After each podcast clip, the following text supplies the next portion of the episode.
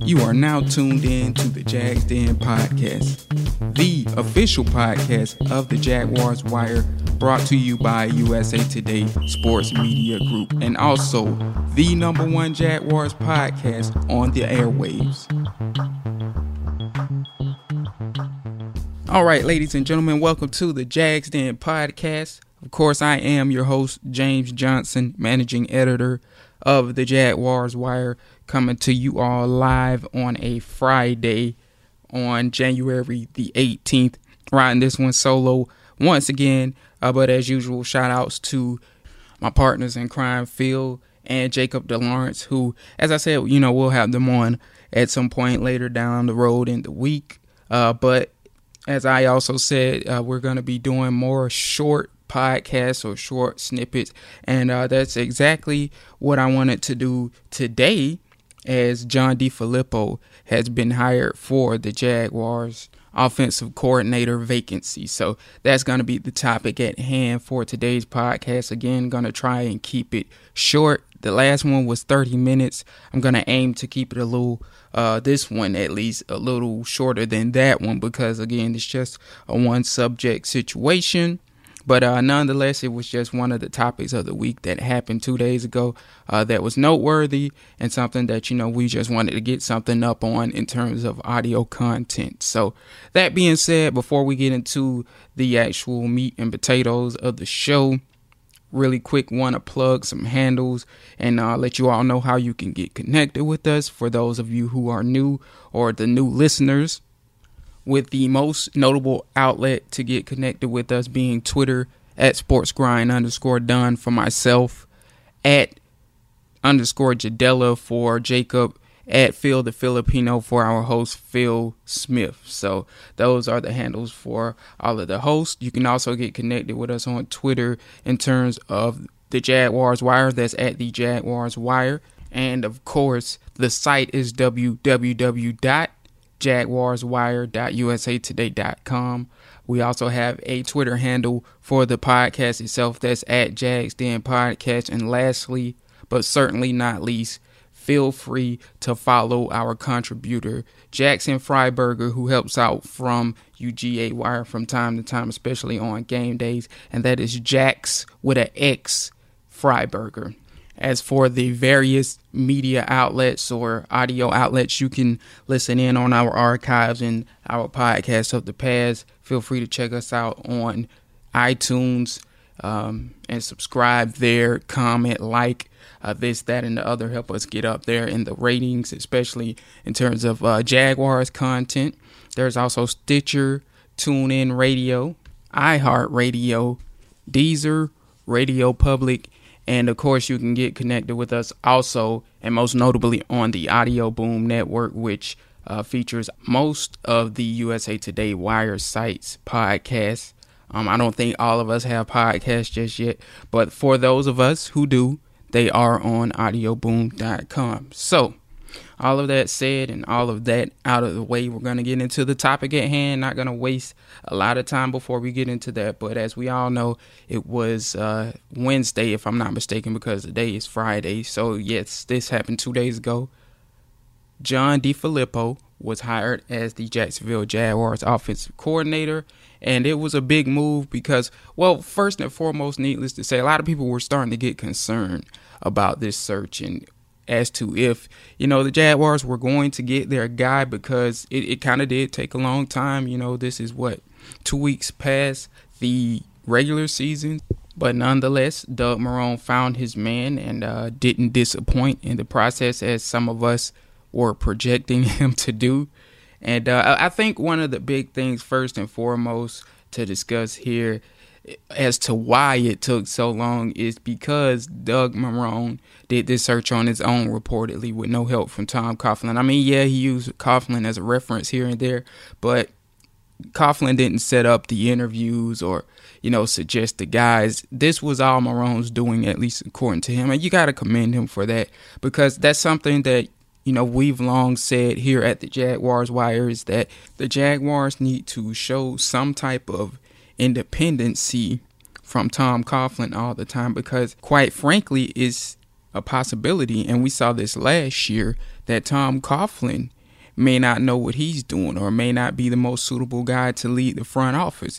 I guess time will tell the true answer to that, but in my opinion, somebody who could really take a page out of Marrone's book and show some independency from Tom Coughlin is Shad Khan, who, and you know, I could be wrong on this. We don't know what goes on in the front office, but the person who seems to have just went by Coughlin's word and, and continued to have that trust in Coughlin as the lead guy to run the front office during the off season um, after all of the things that we saw go down throughout the season, all of the shortcomings and all of the bad that came out of the 2018 season. That said, it appears that Shad Khan may have, you know, met with everybody, but more specifically, he met with Tom Coughlin after the season and went off of what Tom Coughlin said, basically. And with that being the result of their, you know, their conversation, nobody was held accountable at the end of the year. So, you know, that is why I say that Shad Khan needs to show more independence and make his own decisions instead of, you know, conversing with Tom Coughlin about this and that and other. And we did see it with the with the Dave Caldwell thing. You know, Shad Khan, yeah, while he ultimately said he wanted to keep Dave Caldwell, he said he also went to Tom Coughlin and said, What do you think about keeping Dave Caldwell?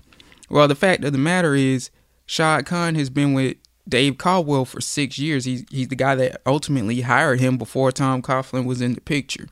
You've seen enough of Dave Caldwell's work to know if you should need to fire him or not without having to get with Tom Coughlin and, and see his take on the matter. So just to avoid getting into like a real deep discussion about this, you know, that was good to see Doug Marrone show some dependency. And I just wish Shad Khan would show that same type of dependency, if you will, um, when it comes to some of the football decisions. Although, you know, Tom Coughlin was hired because he knows football better than Shad Khan. However, you know, it, has been enough skeptical things going on for Shad Khan to say, hey, you know, maybe I need to step in and start making some decisions here too, because some things aren't getting done. And 2018 was a telling season to that statement. So I digress from my point.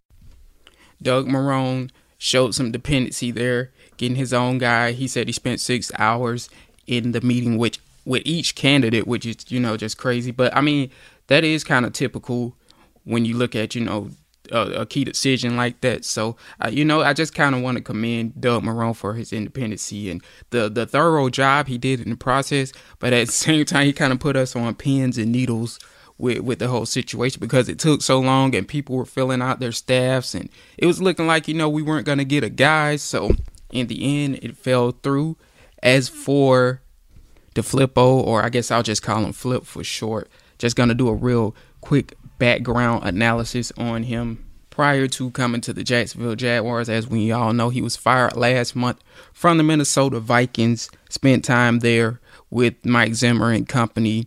And it's a situation, you know, a lot of people look at it as a red flag, and then a lot of people look at it as, you know, he was kind of the scapegoat of that situation. They're kind of think of uh, the situation here with Nate Hackett, where a lot of people felt he was the scapegoat. Though there were some that thought that he just wasn't a good coordinator, but that's kind of the same case with Flip. Is the point I'm trying to make here? Some felt that you know he wasn't a good coordinator, while some, or or should I say most at least, felt that he was scapegoated there by Mike Zimmer, basically because of a disagreement in terms of philosophy when you look at Mike Zimmer, he's a guy uh, kind of like in the mold of Tom Coughlin, maybe not as archaic, but a guy that likes to run the ball, play good defense. That is kind of his MO.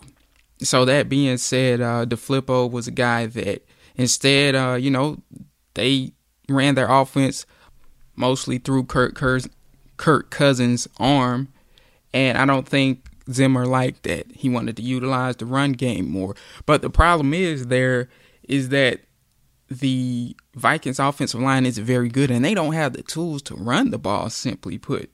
But still, you know, when you have a season like that, somebody has to get the axe. We we've had this conversation before. When you have a bad season, you know, to appease ownership and appease the fans and appease others that's you know that have to do with the situation you know if a team is doing good and they were expected to be doing or should i say if a team is doing bad and they were expected to be doing good as you see in the jaguar situation and the vikings situation you know when you get halfway through the season or or at some point in the season if things aren't looking like they did the year prior somebody has to go and that was the case here where they used flip as the guy. And, uh, you know, uh, most people tend to think he didn't deserve to be fired, but he was. Um, and, and that's that. Despite them not having the tools for him to flourish in terms of a rushing attack, you know, they still felt the need to give him the axe uh, because of demands and, you know, people wanting to keep their jobs. And uh, here we are today. So when you look at what Flip did in terms of the passing game, however, with Kirk Cousins, with the Minnesota Vikings. You know, they put up historic figures, clear cut and dry.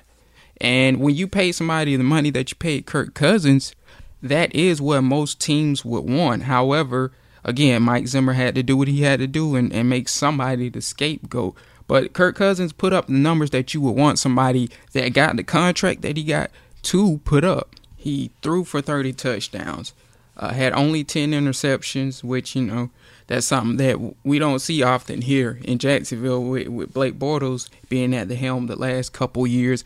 Uh, for threw for 4,298 yards and had a uh, rating, if I'm reading this right, of 99.7. So, like a lot of the figures he was putting up in terms of not just him though, but just the passing game as a, a collective unit that includes uh, Stefon Diggs, that includes Adam Thielen. When you look at the work that they did together collectively, they put up historic passing figures for the franchise, uh, which is a good thing because, you know, the Jaguars have been very archaic under Tom Coughlin. You know, they believe, like I said with Zimmer, you know, they, they believe heavily in running the ball, playing good football. And, you know, times have shown that, you know, that's not the way to win football in this day and age, especially with the rules you know, and, and how they are catered to the offense. Simply put, you have to have some form of a strong passing game in today's day and age to be an elite team. So you look at the teams that are currently in the playoffs, those guys can go out there and sling the ball with the best of them. And simply put, they are where they are, you know, about to contend for the Super Bowl because of their abilities to pass the ball. And of course, you know, they can play most of them at least can play good defense. And that's not to say that running the ball should be phased out of the game. Of course, that's not what I'm trying to say. But I think Pete Prisco said it best where you um, win games through passing. I think I'm just paraphrasing him. You win games through passing the ball and you finish the game through running the ball. So, you know, the run game is still a very important part of, of football and a very good or a very important part of this football team. But I think the acquisition of DeFilippo brings them more into the modern era in terms of the archaic ways that they were trying to get it done previously. So after that, he spent time, or prior to that, he spent time with the Philadelphia Eagles, and this is where his most notable run came. Despite not being an offensive coordinator as he was with the Eagles. He was a quarterbacks coach for Carson Wentz and Nick Foles throughout that process 2016 to 2017. And of course, that's why people are making the Nick Foles connection as well as the Carson Wentz connection. But, you know, that doesn't necessarily mean that Nick Foles is a given to come to Jacksonville. I guess time will tell. And that's another discussion for another time. However, you just look at the work he did with those two young men, and they went to the Super Bowl and won it of course, uh, that was last year, and learned some things under Doug Pederson and those guys. But I think with the Philadelphia situation, it was more about how DeFilippo handled things because, as we all know, Carson Wentz was injured for the season. Uh, I think that's when he had the ACL tear, if I'm not mistaken, or it might have been another injury, but he had ACL tear. Uh, got him out for the, or put him out for the rest of the season basically DeFilippo had to take a backup in Nick Foles, and you know, I think it happened in the yeah, it happened in the regular season. So he had to win some regular season games with Nick Foles. Had to win all of his postseason games with Nick Foles, including the Super Bowl, and he did a good job in the process of it. And and Foles is a guy that has personally said, as well as Wentz, that basically that DeFilippo was one of the key factors in them being able to have the success that they had offensively in that stretch. And you look at Doug Pederson's scheme and Andy Reid's scheme, that whole tree scheme. You know, those are once again some of the guys that are flourishing in terms of offensive football in the NFL. And a lot of people think DeFilippo can bring some of the things he learned from there, as well as some of the things he learned from when he was with the Vikings and learned from the mistakes when he was with the Vikings and bring that into this equation with the Jacksonville Jaguars and make this team uh, better for the better. So that was that was his most notable run with the Philadelphia Eagles 2016-2017. He was the offensive coordinator with the Cleveland Browns before that in 2015. There he was he was able to help Luke McCown, brother of former Jaguars quarterback or backup quarterback Josh McCown. If I'm not mistaken, they are brothers.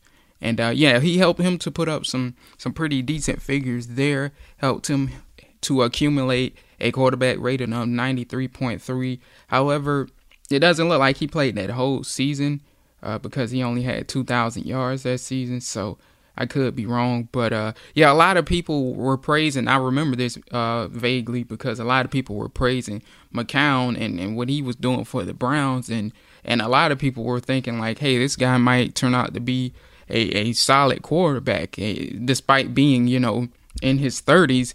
And, and yeah, basically a lot of that was due to DeFilippo. So before that, he uh, spent time with the Oakland Raiders from I think it was 2012 to 2014 under Dennis Allen. There, he got to coach up Derek Carr through his rookie season, and um, you know it was a pretty average season, I guess you could say, out of Derek Carr.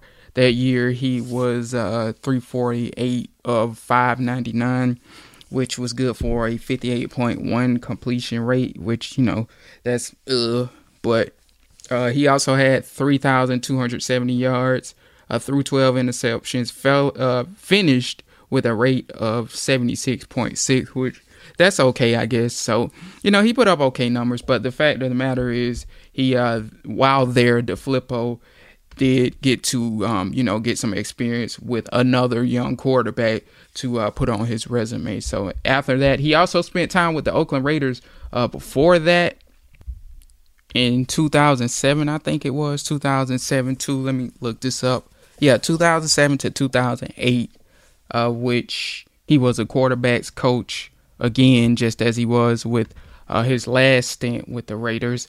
And in terms of the rest of his resume in the NFL, now he also spent time with the New York Jets under Rex Ryan in 2009. If I'm not mistaken, that included time with Mark Sanchez, I would think around that time. And prior to the first Raiders stint, or basically his first stint in the NFL, just coaching in general, he was the quality controls coach with Tom Coughlin at that point, and that was 2005 to 2006. So we're talking about a guy who has a deep quarterback background. As I just said, he's worked with Derek Carr, uh, Mark Sanchez, if I'm not mistaken, most recently Kirk Cousins. Uh, there's Nick Foles, there's Carson Wentz. So, you know, his resume with quarterbacks is very good, and that's what the Jaguars needed, simply put, because they have been, you know, very bad at evaluating that spot, not just in recent times, but just even before that, even before Dave Caldwell and even before Tom Coughlin came, they've never been able to find a franchise guy, and hopefully DeFilippo can get them in the right direction. But you know, the the staff probably couldn't ask for a better person in terms of the candidates. You know, I know Darrell Bevell was out there, and that was a guy that I really liked as well. I would have been definitely fine with that as well. Um, but I guess you could say like when you look at DeFilippo, my only concern is what I said about the Vikings, and that is, you know, will he turn this team more into a a pass oriented team and just kind of abandon the run? And I, I tend to think with Doug Marrone here, you know, Doug Marrone will help him keep it more of a balanced attack.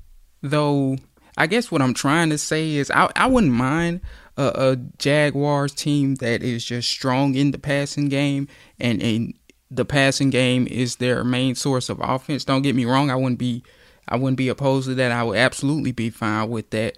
However, I, I guess what I'm trying to say is I just concerned that him I'm concerned at least that him and Doug Marrone may clash in terms of philosophies, kind of like what happened in Minnesota with uh, Mike Zimmer. However, as I said, at the same time, I think Doug Marrone will help him to keep some balance to the offense because we all know Doug is not going to, and Tom Coughlin for that matter, aren't going to completely abandon the the run game.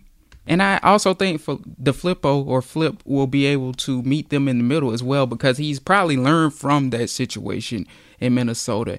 And, and furthermore, the Jacksonville Jaguars, simply put, are more better of a team to utilize the run than what he had in Minnesota. So like he he has the tools to run the ball and balance things out here in Jacksonville as opposed to what he had in Minnesota because as I said their offensive line is simply or they simply weren't all that good and you know, I got friends that'll tell you, hey, like offensive line should be a priority for the Minnesota Vikings. So when you look at the Jacksonville Jaguars offensive line, at least when they're healthy, not talking about the backups here, because a lot of people have this misconception that the Jaguars offensive line is in is in a terrible state.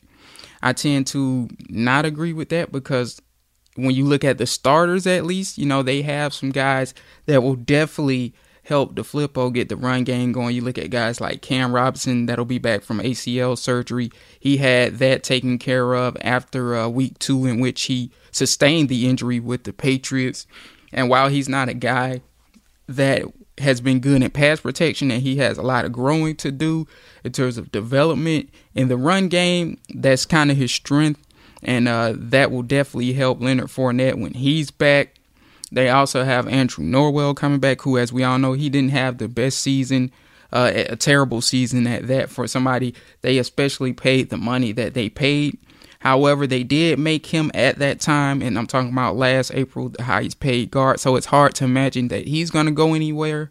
And they're basically going to have to back on or bank on him having a, a bounce back season and, and just playing to his potential and uh, yeah, just kind of getting settled in. And I mean, you look at how long Norwell's been in the league; he's certainly capable of bouncing back and and getting back on track. So they have him coming back as well, who was put on IR. He's he's healthy and good to go now, if I'm not mistaken from the reports. Then there's Brandon Linder, who is arguably the best offensive lineman on the team. He'll be back at some point in the summer uh, if I estimated correctly in my article that I discussed that in. And then you have uh, Jeremy Parnell, who could or couldn't be back for a $6 million cap hit. I would tend to think that he won't be back, but then again, I don't know. Maybe they can restructure or work something out with him if they want to keep him. Um, and then there is also AJ Cann, who is all or in all likelihood gone at the right guard position. So that right side is really the side that you know we really got to focus on this year. Uh, we'll see if Parnell comes back. If he doesn't, most tend to think that Will Richardson will be in his spot there.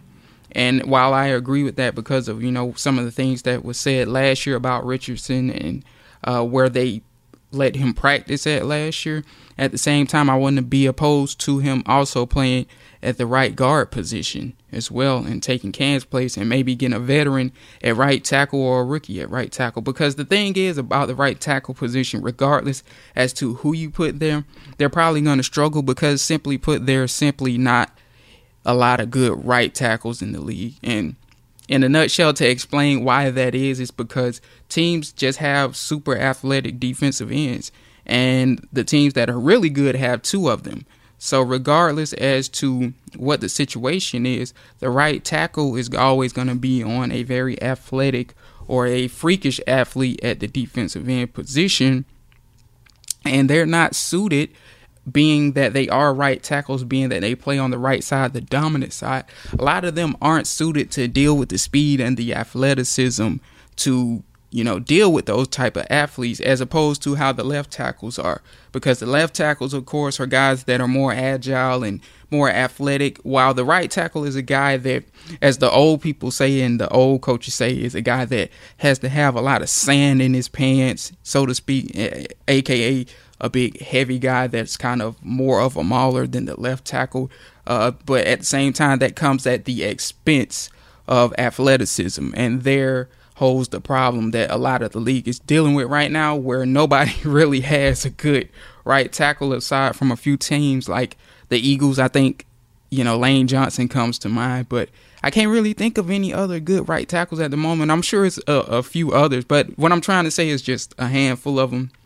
And yeah, there it's just going to be a situation there where, in all likelihood, if it's Parnell, if it's a rookie or it's another veteran, they're probably going to struggle on the right side because most right tackles do. Which is why I think you know they might be better off putting Will Richardson at guard, but I guess time will tell, and you know we'll have to see what they do at that right guard and tackle position. But when they get that fixed, the offensive line is suited to run the ball better for DeFilippo. And then of course there's the quarterback situation, which, you know, we'll talk about plenty and it would take forever to talk about on this podcast that they must address, whether that's in free agency or the draft. You know, that's the big key part, that's the big key element. And then, you know, for DeFilippo to pass the ball as he would want or as he's, you know, done in Minnesota or, or do it successfully, should I say.